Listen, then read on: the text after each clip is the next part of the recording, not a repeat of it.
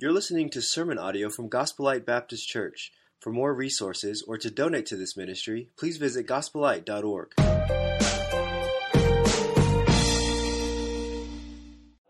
Well, we have been in a uh, really a sermon series for a year on the core values of Gospel Light. So if this is your first time with us, I want to bring you up to speed real quickly, but also if you've been in a habit of coming, you know that there's a transition always at the first of every month. So here it is. We started uh, at the first of this year with the theme, the next level. We're already working on next year's theme. And so prayerfully that will be done soon and we'll have that announced here by the end of the year. Super excited about that. Really are. And we're preparing and praying and planning already a lot of exciting things for next year. But this year was all prayed and planned as well. And the next level has been a great theme. We've been working through the core, uh, core values of Gospel Light which go along with the acrostic of our name of our church. So, uh, gospel, G O S P E L, that's six months we covered. And then L I G H T will cover us all the way through November. So, we've just got two more to cover. And I think this particular month could be as important as anything we've talked about. Now, we've talked about a lot of things with, with our core values, and it has resulted in some exciting things at our church. For instance, we've had people that have joined our church this year uh, you know, in response to certain things that have been preached and taught. We've had folks that have been saved and baptized. Others maybe started to give. And uh, there's a plethora of decisions that are being made when you preach so many different subjects. But this particular month, I think, is really important for our church. You heard a moment ago about uh, a song that was speaking about the early church that was born there. We read an account in the book of Acts, as we will this morning, about this church, and it was a great church. And so this morning I have entitled the series, What Makes a Great Church? What is it? And, and I want to talk through that with you this month. And I want to lay a foundation this morning for the series. So I'm going to take a little extra time to lay the foundation, and I'll preach through the three points a little more expedite, you know, ex- expedite that a little bit so I can lay a foundation because I want you to kind of know the direction in which we're going by, by calling this series What Makes a Great Church. And even more specifically, the sermon title for this morning's message. So this will lay a foundation for the other messages. So I, I appreciate your prayers and, and, your, and your patience as well. Because our theme this year has been next level, and we have been talking about the core values, and we are on the 10th core value, which starts with the letter H in L I G H, and the word uh, the, the, the, uh, the word for the letter H is hope. And so we're talking today about hope is what we offer to the world as a church. That is our core value. And the next level statement is giving hope to the world at the next level. Jesus Christ is the hope of the world. I'll take that, but I'll give you a second chance. Are you ready? And by the way, notice how I said it. It's pretty exciting. Jesus Christ is the hope of the world. Amen. Yes. That was better, by the way. The first service did the same thing, so don't worry, all right? no, I, I, I, I didn't give you a good enough cue, but that's a pretty exciting statement. And maybe equally as exciting is this that the local church is what God uses to proclaim that hope. And this is where we meet this morning at a local church, gospel light. And the verse that we're using here is 1 Peter chapter 3 verse 15 as far as a theme verse for the core value, but in your hearts honor Christ the Lord as holy, always being prepared to make a defense to anyone who asks you for a reason for the hope that is in you. And here's how I want you to do that. I want you to give an answer for the hope that is in you but do it with gentleness and do it with respect. I love that. As a group this morning, as a local church, as a body of believers, we can accomplish so much more together than we can apart. And I want you to see that as we walk through the book of Acts for a few Sundays. I want you to see the togetherness. And some of the things we're going to talk about this morning allude to the fact that this church was together. And being a church at the next level is about remembering the true identity of the church. In fact, this is really good for those of you considering uh, Gospel Light as your church home to understand uh, what, what does Gospel Light consider to be the identity of the church? Well, it's about knowing what makes a great church and, and, and seeking to be that kind of church because the world needs hope and the church is the vehicle of hope to the world. And so, for the month of October, our sermon series is going to be entitled, What Makes a Great Church? Now, if I were to ask a pastor, a prospective pastor, maybe someone even in this room who potentially feels one day I would love to pastor a church. I've got the call of God on my life and I'm just praying for his leadership one day. If I were to ask you, as a prospective pastor, would you like to pastor a great church? More than likely, you would say yes. I mean, sure, why not? I mean, yeah, I'd love to pastor a great church. If I were to go to an individual, a person, and say to them, uh, hey, listen, I, I was just curious about, you know, you're searching for a church home, looking for a place to worship. W- would you be interested in being a part of a great church?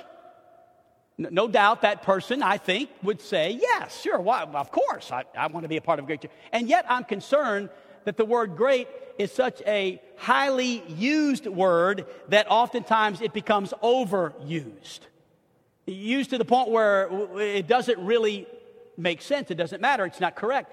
I heard an old joke, and this is like 25 years ago. I don't tell jokes because I don't tell jokes very well, but I remember this one. And while I was preparing for the message, it kind of surfaced in my mind. It's about these two ladies that hadn't been together for a long time. They finally got together and they were talking and getting acquainted, reacquainted. And so one lady said to the other, Hey, what's been going on in your life? And she said, Oh, uh, I, I just got married. And she said, That's great. And she said, No, it's not so great. And she said, Why is that? She says, Because he's mean. And she said, Oh, that's bad. No, it's not so bad. Well, why's that? Because he got a lot of money. Oh, that's great. No, it's not so great. Why? He's stingy. He won't give me any of it. Oh, that's bad. No, it's not so bad. Why? Well, because he built me a house. Oh, that's great. No, it's not so great. Why? Because it burnt down. Oh, that's bad. No, it's not so bad. Why? He was in it. I, I, I told that joke decent, but it's got such a sad ending, you know. But, but I still say that it's an overused word. And a lot of words are overused. But, but what is the definition of great? It may, it may help us to understand why it's overused. It, it, it is above average in size. As I found the definition, it, it's an amount uh, of remarkable character, important, or of much consequence. No wonder people are referred to as great. Boy, he's a great guy. That's a great person. He's a great preacher. And, and oftentimes we use that word great because they've achieved something or they have they've made an address that became famous or maybe uh, some sort of accomplishment or some, some sort of a, a way to be admired. But when you think, back to a great church, when you think of a great church, what do you think of? What came to mind? You know, it's interesting. I, I just jotted down a few interesting indicators. First of all, I think one interesting indicator is oftentimes people consider a church great because of its size, the size of a church. But, but I wonder if we get size and success confused. I think it's possible. I don't think the size of a church makes a great church, at least size alone. Secondly, what about the, this interesting uh, uh indicator? The structures of the church having a state of the art facility with, with, all of the technology and, and attractive to the eye. Is that what makes a church great? We see in Scripture that the disciples were even impressed by the large buildings in the corrupt Jewish temple, but they missed the Messiah. And in Mark chapter number 13, we see this addressed as Jesus was going out of the temple. One of his disciples asked him, Teacher, look, Look at these impressive things, these massive stones, these impressive buildings. They're awesome, aren't they? And Jesus said, You see these great buildings? Not one stone will be left upon another. All will be thrown down. It's as if Jesus was reminding them that the size of the structure doesn't mean it's great. Thirdly, the sound of the church, the, the worship, the, the music, the, the singing. We, we experienced that this morning. And, and, and really, if I could just in a, in a affirmation way say, we enjoy some great worship here, some really good talent, and I affirm that, and, and, and it's a wonderful thing. But is that what makes a church great? The sound. Or what about the speakers of the church? Boy, he sure can speak. He uses words I don't even understand. Boy, the oratory of, of uh, his, his approach to, to speaking, and we, we surely have great orators in our country today. And I'm not saying that's bad or wrong or that I don't want to achieve uh, you know, some things in speaking. But wait a minute, is that what makes a great church? The, the ability of to communicate the gospel. Uh, what about the systems of the church? We've got a lot of those here. children's ministry, youth ministry, school ministry, college ministry, young adult ministry, the systems of the church. Is that what makes a church great?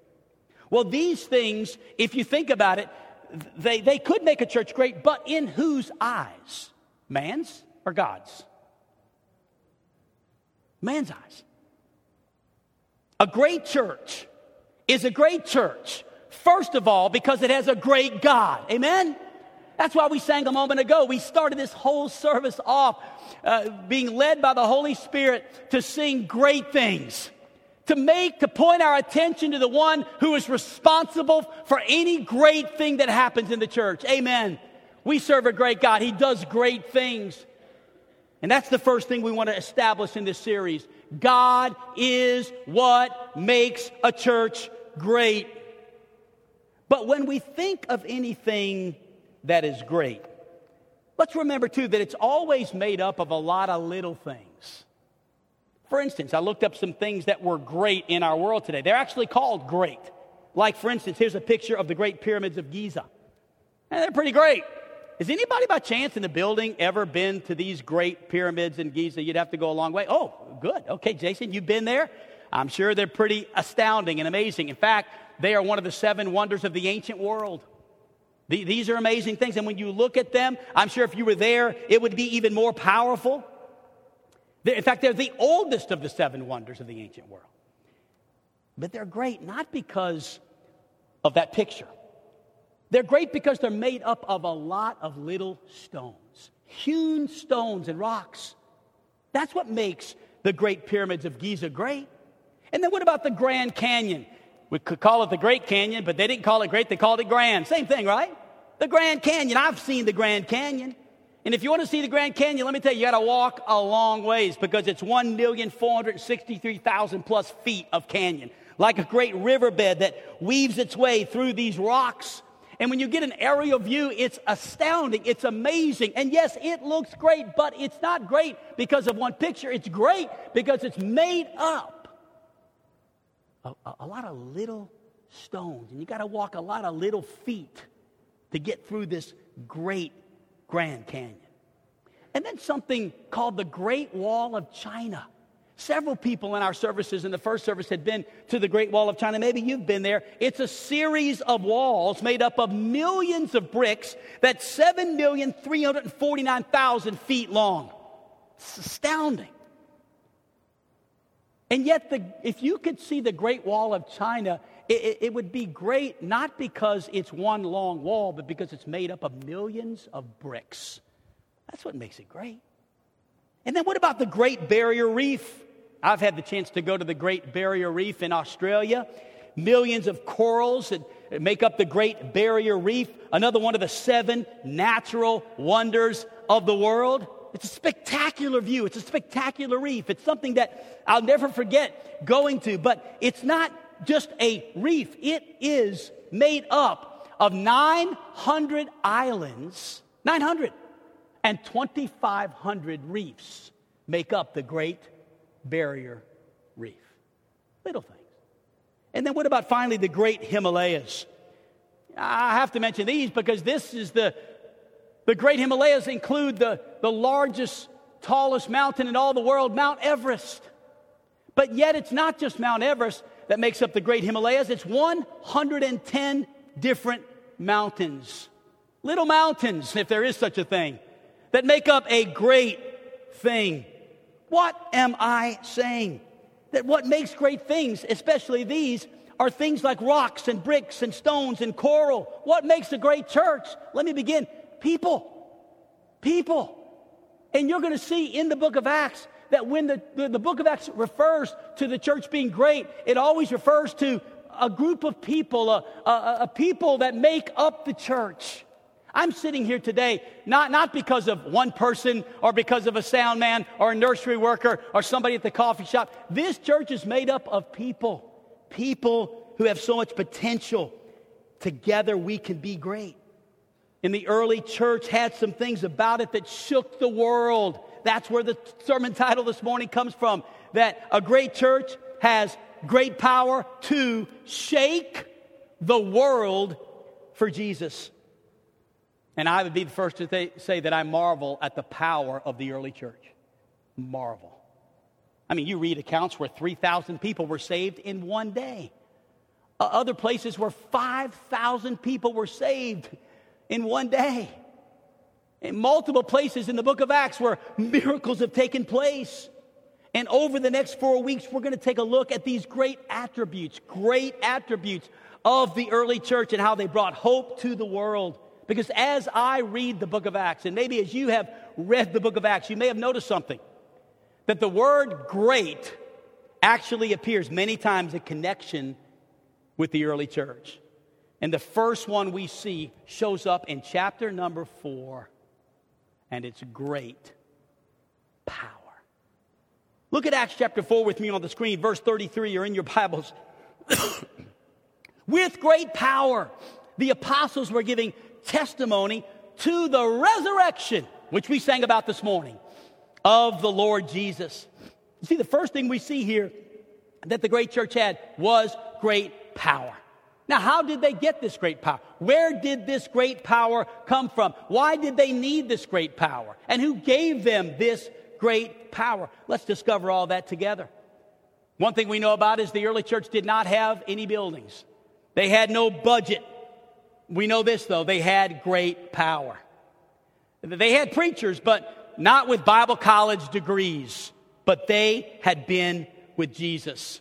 And what scripture tells us in Acts chapter 17 and verse 6 is that they turned the world upside down for Jesus. Look at verse 6 of Acts 17. When they did not find them, they dragged Jason and some of the brothers before the city officials. And here's what they were shouting as they were dragging these men before the city officials These men have turned the world upside down. And they've come here. What can we learn from the early church together? And how can we, as a church, become a great church. I want to give you three lessons as we begin this morning. Three lessons quickly from the early church on how to be a great church with great power. Number one, first thing I want you to see here is we've got to learn to connect to the source of great power. And just a hint, first of all, is this they were plugged into the power of prayer. And it was the power of prayer that plugged them in to the great source of power, which is God Almighty, because the source they found is what we need today. Now let's look at the text, because the early church, the apostles, had just been to jail for preaching the gospel, for preaching that Jesus rose from the dead. So we're in Acts chapter 4. I just read you verse 33, but let's reverse. Let's go back to verse 1.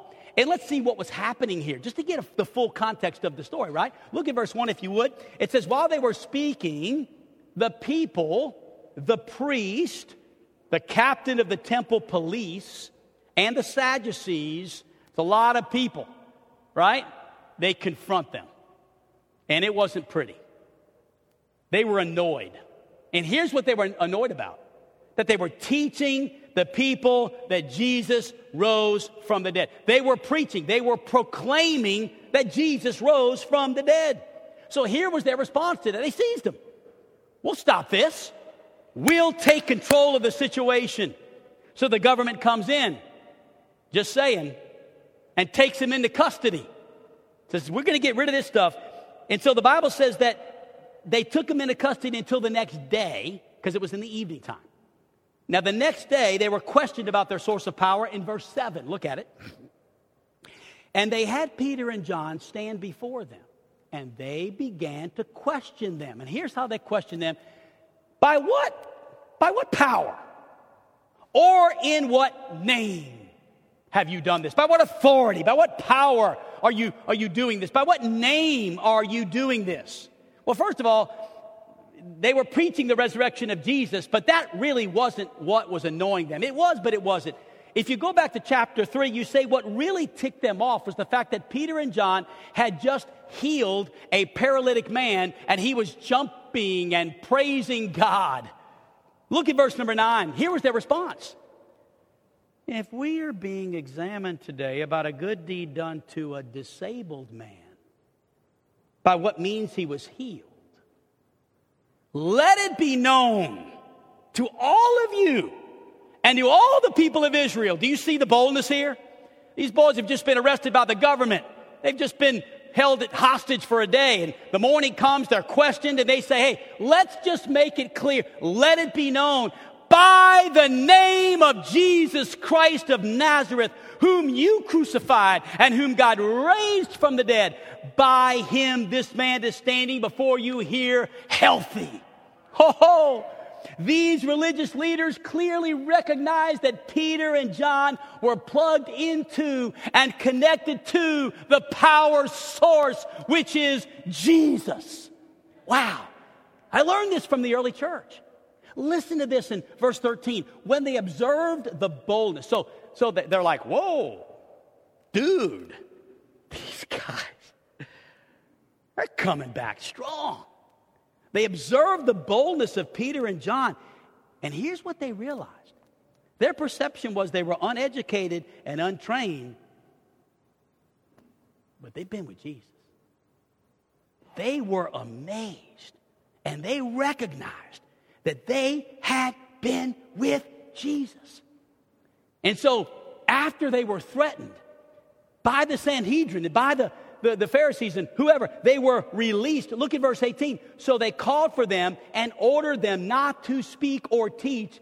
Don't do this anymore. You understand? You can't do this. You can't preach Jesus. You can't preach the resurrection. This is a no no. You understand, correct? Don't do that. After threatening them further, they release them. And they thought they had the power to stop it.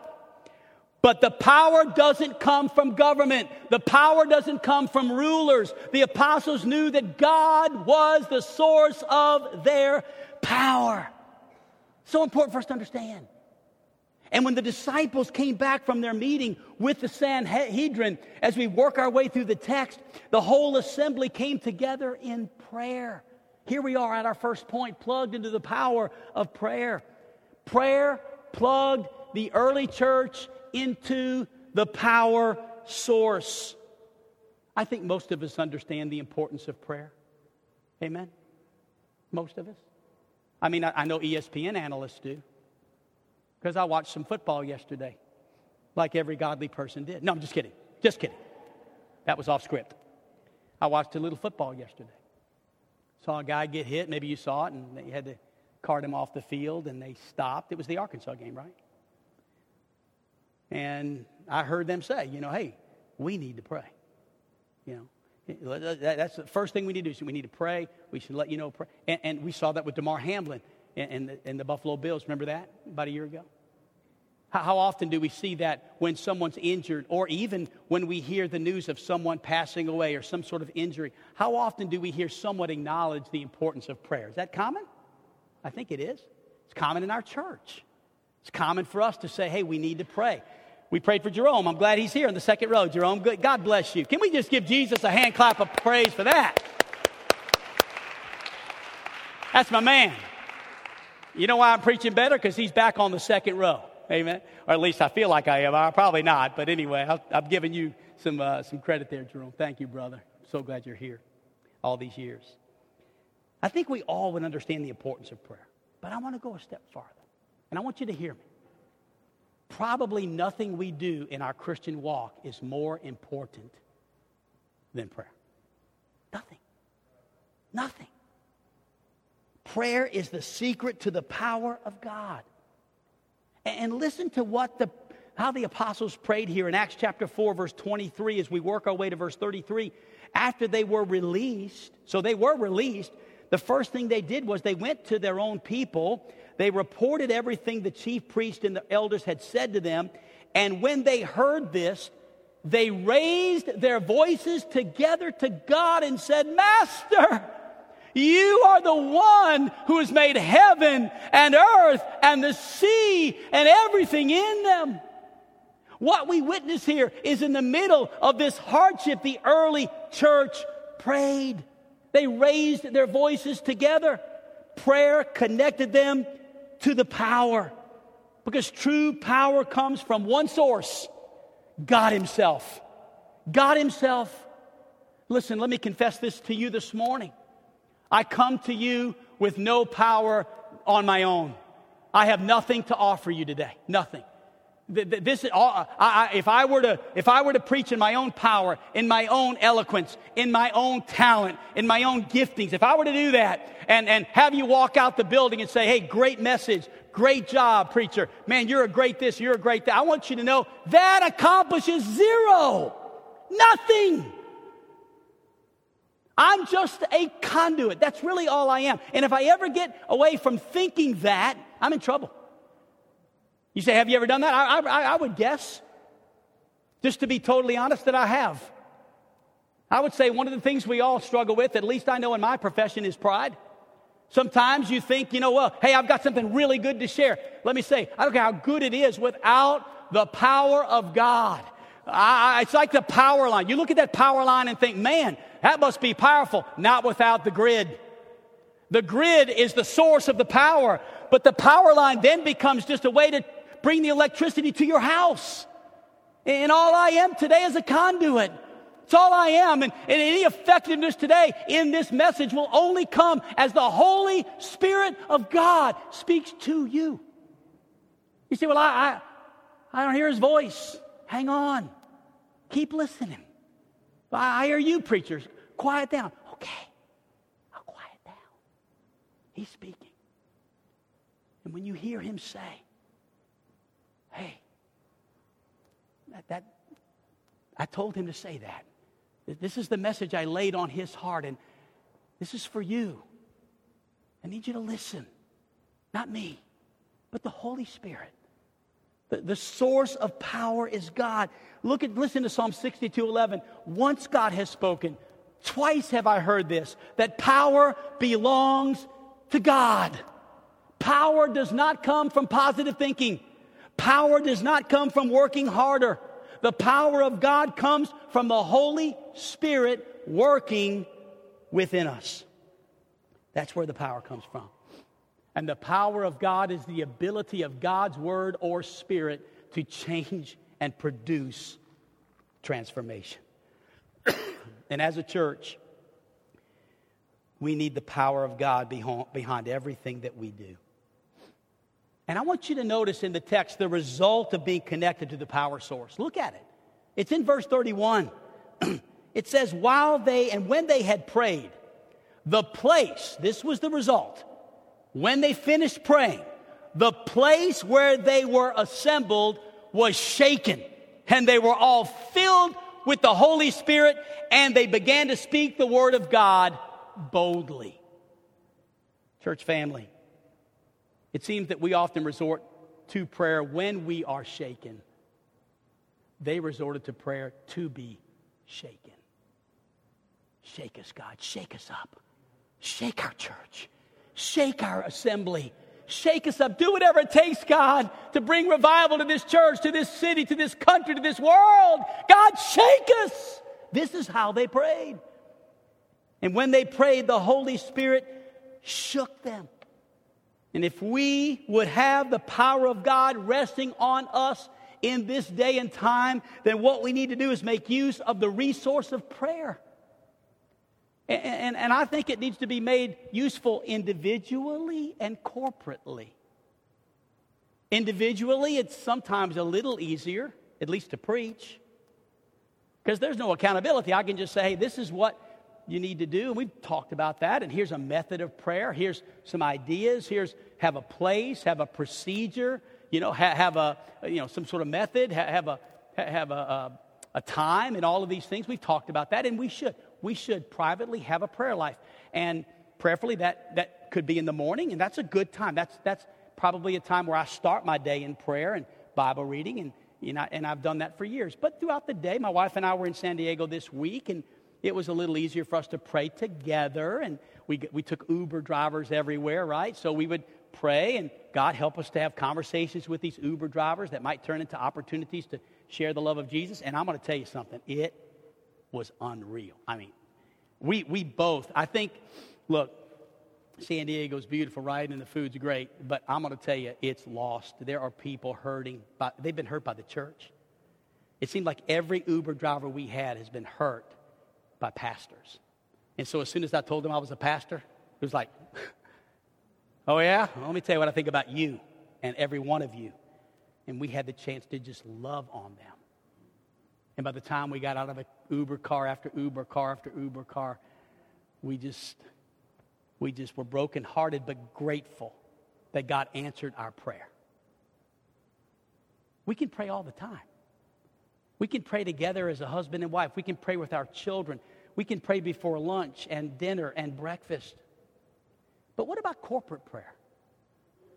How is that addressed? I think that's one of the most, the most difficult things to do because prayer has been given such a, a, a bad rap. I mean, you know, we're, we're afraid. Are we going to have to pray? And uh, prayer meetings are not well attended, and so we've just kind of given up on it, right? I mean, you know, I'm not going, so, you know, you have one, but, you know, you'll get the pastors there, maybe the leaders there, and that's fine and that's good, and, and I'm grateful for that. So, to confess to you as the lead elder here, not the only one, I'm one of seven, but as the lead pastor, as the lead elder who's responsible for the majority of the preaching and teaching here, I will confess to you that we have not led well recently in that. Corporate prayer has been a struggle for our church. We've had better seasons and better days. If you're a guest today, this is part of what it means to be a part of a local body transparency, honesty. And so we've not led well there. I was not, I did not have this in my notes, and I had to preach my last two points quickly.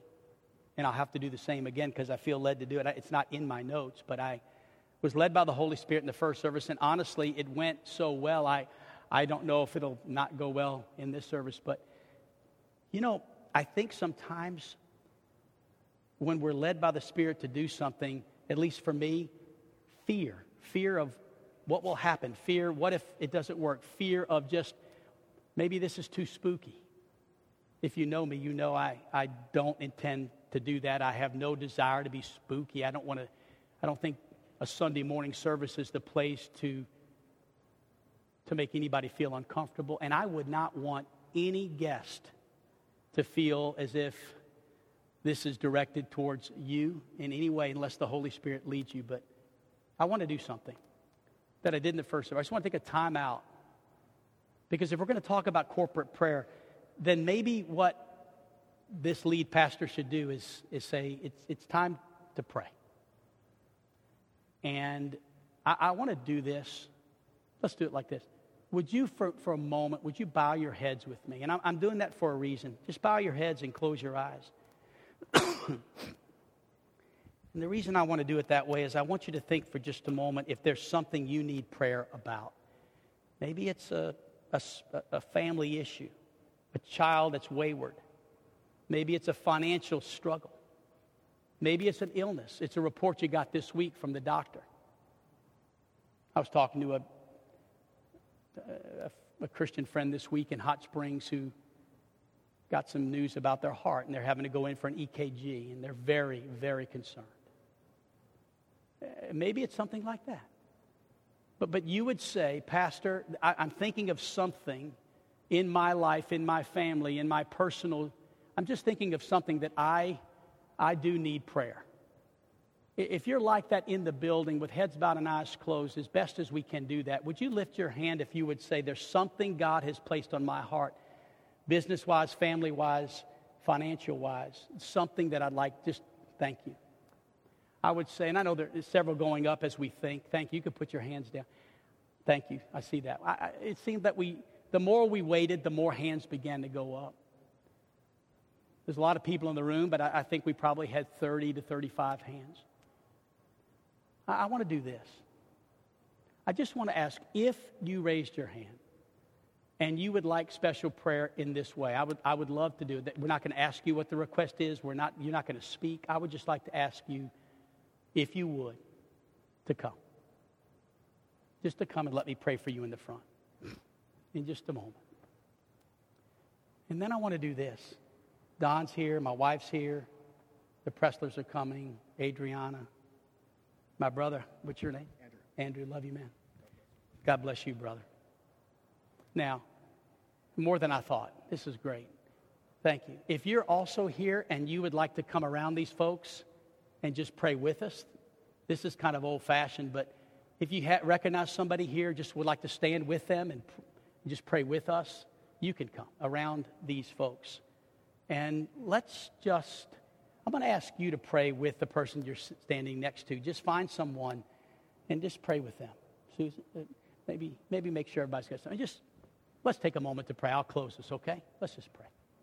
Maybe one person in the group. You got Carla? Would you pray with Carla? Yeah. Awesome.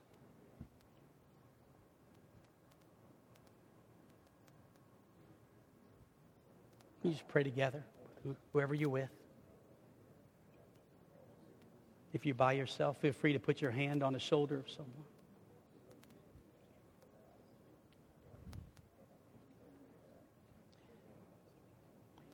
Father in heaven, God, I thank you for this moment. Lord, I can only imagine how this must make you feel.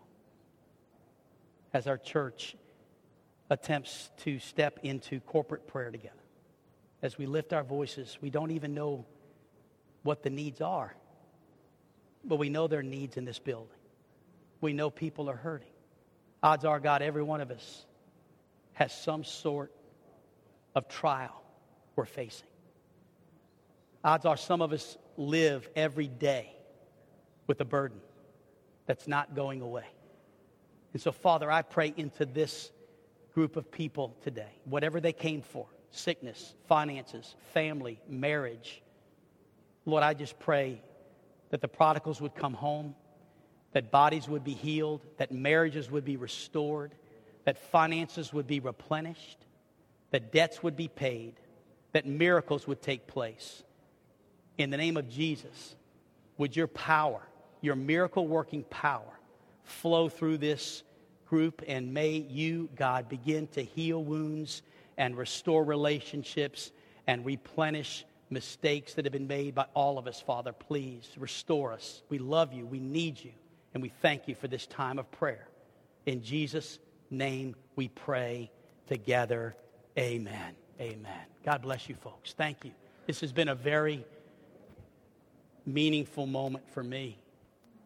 you say, when's the last time you did that? Again, to be honest, it's been a long time. We do have an altar call, but not many people come, and it's okay. I get it. I mean, personally, I, I, like, I like to just worship during that time too, you know. It's fun because it's good stuff.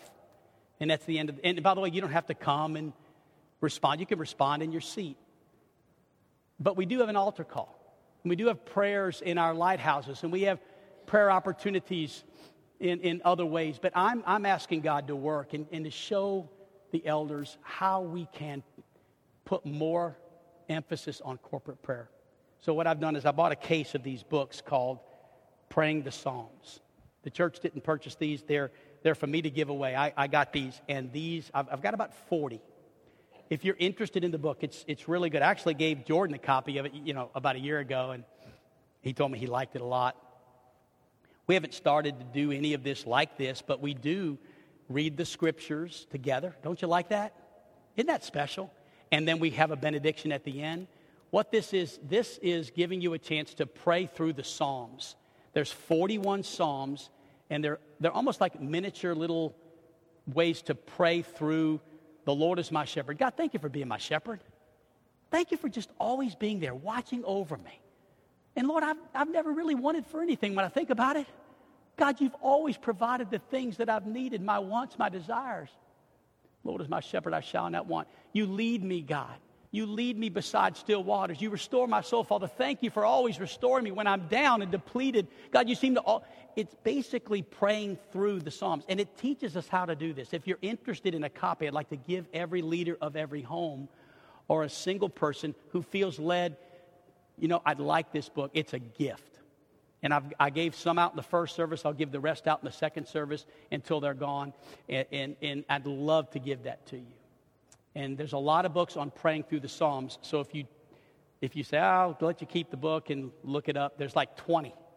This is the one that I, I have really, I really like to recommend. So I'll give it to you after the service if you'd like it. I'll have them in the back. And Carol maybe you can keep some in the front too. So that way, if you want to give some out, we'll do that. Thank you for listening. Thank you for praying. Let's get connected to the source of power. Number two, covet the secret of great power.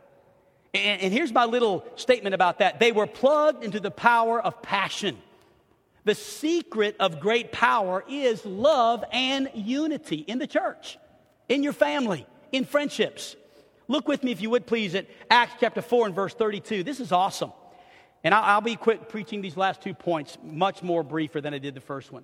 Now, the entire group of those who believed were of one heart and mind, and no one claimed that any of his possessions was his own, but instead they held everything in common. Now, now, what we're learning here about the early church is simply this they did not live for themselves, they lived for those around them. And that's possible today. That's possible today. We don't have to live for ourselves, we can choose to live for those around us. They were consumed about the needs of other believers. They were concerned about the needs of the lost around them. And Jesus told us in his high priestly prayer, he told us what his will for the church was. Here it is on the screen, John chapter 17 and verse number uh, 21. May they all be one, as you, Father, are in me, and I am in you may they also be in us so that the world. Are you kidding me? This is incredible. I have to stop here and just stand amazed at that scripture. Amazed. Literally, what scripture is teaching us here today is that the love and unity of the church has so much potential that the world might believe that Jesus really came and died and rose again. This is what the world is looking for a people who actually love one another, sincerely love one another, and they're in unity. They're different. I'm not talking about uniformity. We're all different. We have different opinions, different beliefs, different likes, different dislikes, but that has nothing to do with the fact that we can still love one another as we are and be in unity. And then the world might just believe. This is what the Bible teaches. I don't know what your opinion was of Jesus Revolution, the movie, but I saw it and I, you know I, I enjoyed it. I, am not here to discuss all the things. There's conversations and Bible studies and and even you know different discussions that can be had about. But I'll say this: I think we can all agree. If you watched the movie, and I recommend it, but if you did, I think we can all agree that one thing that clearly brought them together, one thing that clearly swept across the United States was that the church came together. There was love, there was unity for those who weren't just like them. And it was amazing. And we saw something happen that we've not seen happen really since. Because when we love one another as we should, and when we walk in unity, it lets the world around us know that our profession of faith is real and that we truly belong to Christ. No other testimony we give preaches so loud and so clear as our love for one another. We need to plug into the power of love. Not just love that talks, not just love that says, I love you. We need to plug into a power, into a love that acts. Because love acts, love gives. We must plug into a love that puts others ahead of self Because when I love you like I should, I'm going to forgive you when you hurt me. If I love you like I should, I'm going to seek your best interest ahead of mine. When I love you like I should, I'm going to treat you like I should. Love makes us think of each other as one. Listen to Acts 4:32. Now the entire group of those who believed were of one heart and mind. Take a look also back in verse 24. They lifted up their voices to God with one accord. Church family. There's a lot of people in this room. And for many different people, from different backgrounds, with different personalities, different colors, different likes and dislikes, different situations. That's the next statement to put on the screen. Different situations, to be united as one body and to live in one accord. This, this can only be done by a work of God. There is no way for us to have unity. We're too different. Different likes, different dislikes, different backgrounds, different situations. How are we going to be united?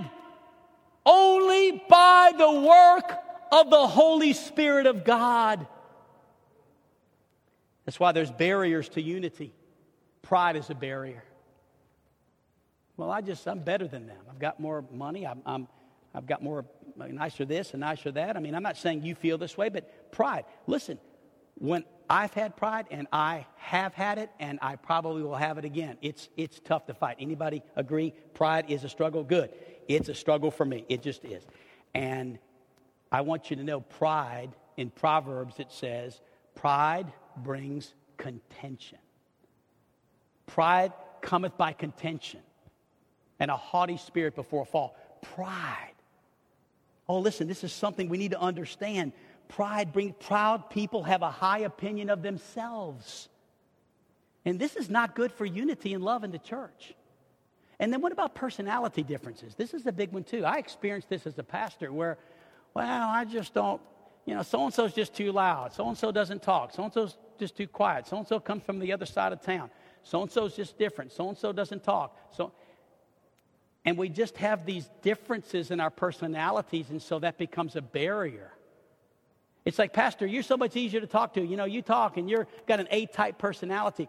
Well, what about the person that comes to church and sits on the back row and doesn't say a word? Are they just not a part? Or, or, or can we make an effort to make sure they know that you don't have to have the personality of the pastor or, or you or anybody else? Amen? Let's put our personality differences aside for the sake of unity. And then, thirdly, presumption is a barrier to unity because we often presume the worst. We see somebody who doesn't look like us. Maybe it's a tattoo or a certain color of hair or a certain style of dress or a, a certain whatever. And we begin to presume, well, I just, you know, I'm sure they or Maybe it's a background. Maybe they've sinned. Maybe there's a mistake. There's something that tainted their past. There's a there's maybe whatever. You you fill in the blank. I'm not going to start that. I could and I would eventually get to me. Because we're all sinners. And so maybe it's something that's happened. Well, I'm sure it'll happen again. I mean, I wouldn't trust them. And we just presume the worst.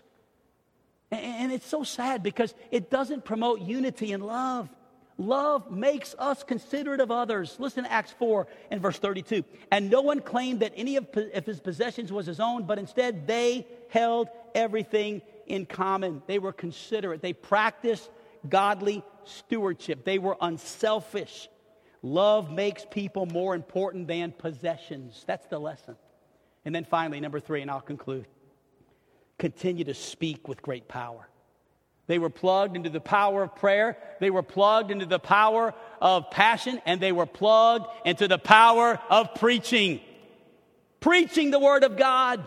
While the early church was marked by prayer, and while the early church was marked by love, they were also marked by the proclamation of the gospel of Jesus Christ.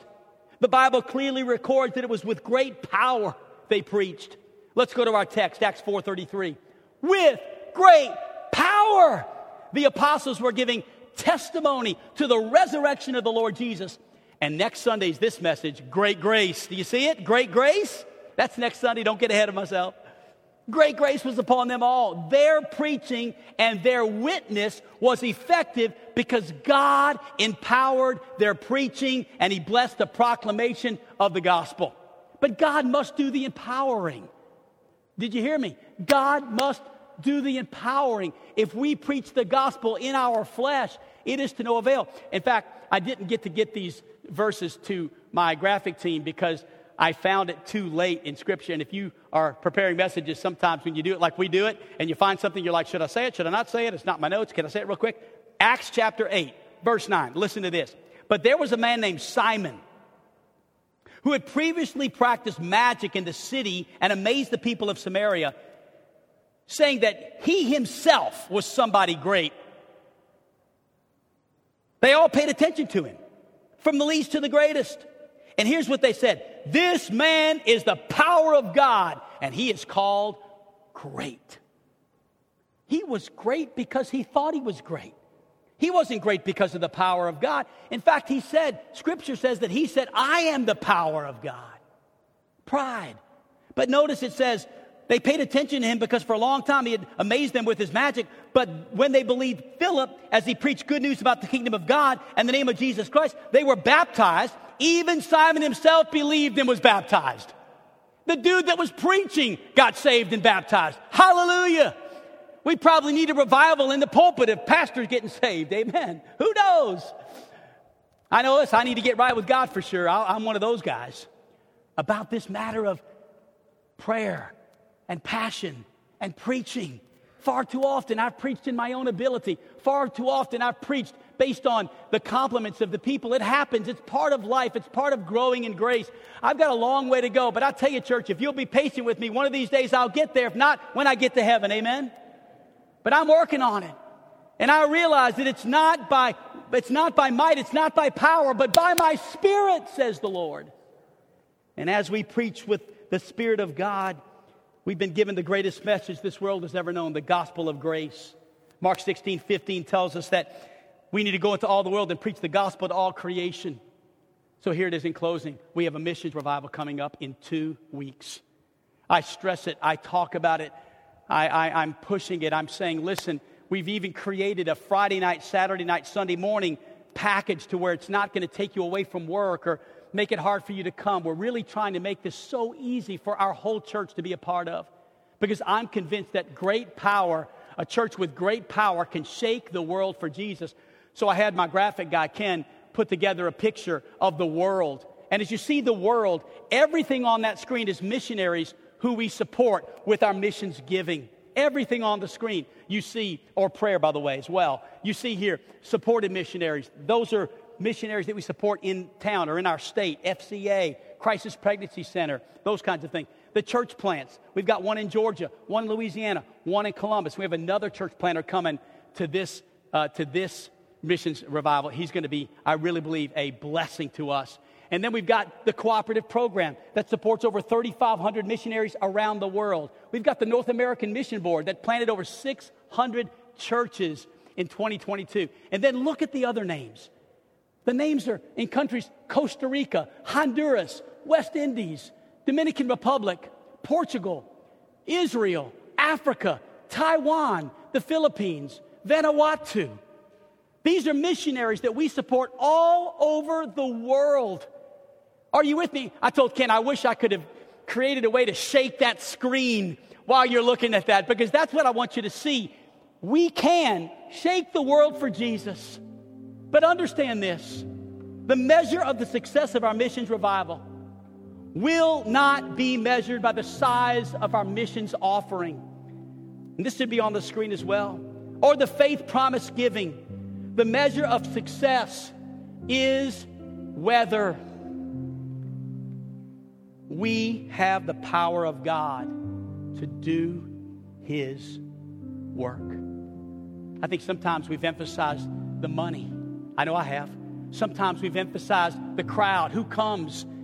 The measure of success is not based on money or attendance, it's based on the power of God to do the work. I don't have the power as a possession, I, I don't have power to offer you. It's not like I can say, hey, as you're walking out, shake my hand and you'll get the power. I don't have anything to offer you. I just want to be plugged into the power so that when I'm preaching, teaching, giving, praying, sharing in an Uber car, the words that come out of my mouth are delivered in power to the people that I'm talking to by God in the ministry of the Holy Spirit. I'm just a conduit. Acts chapter 1, verse 8 says, But you will receive power when the Holy Spirit has come on you.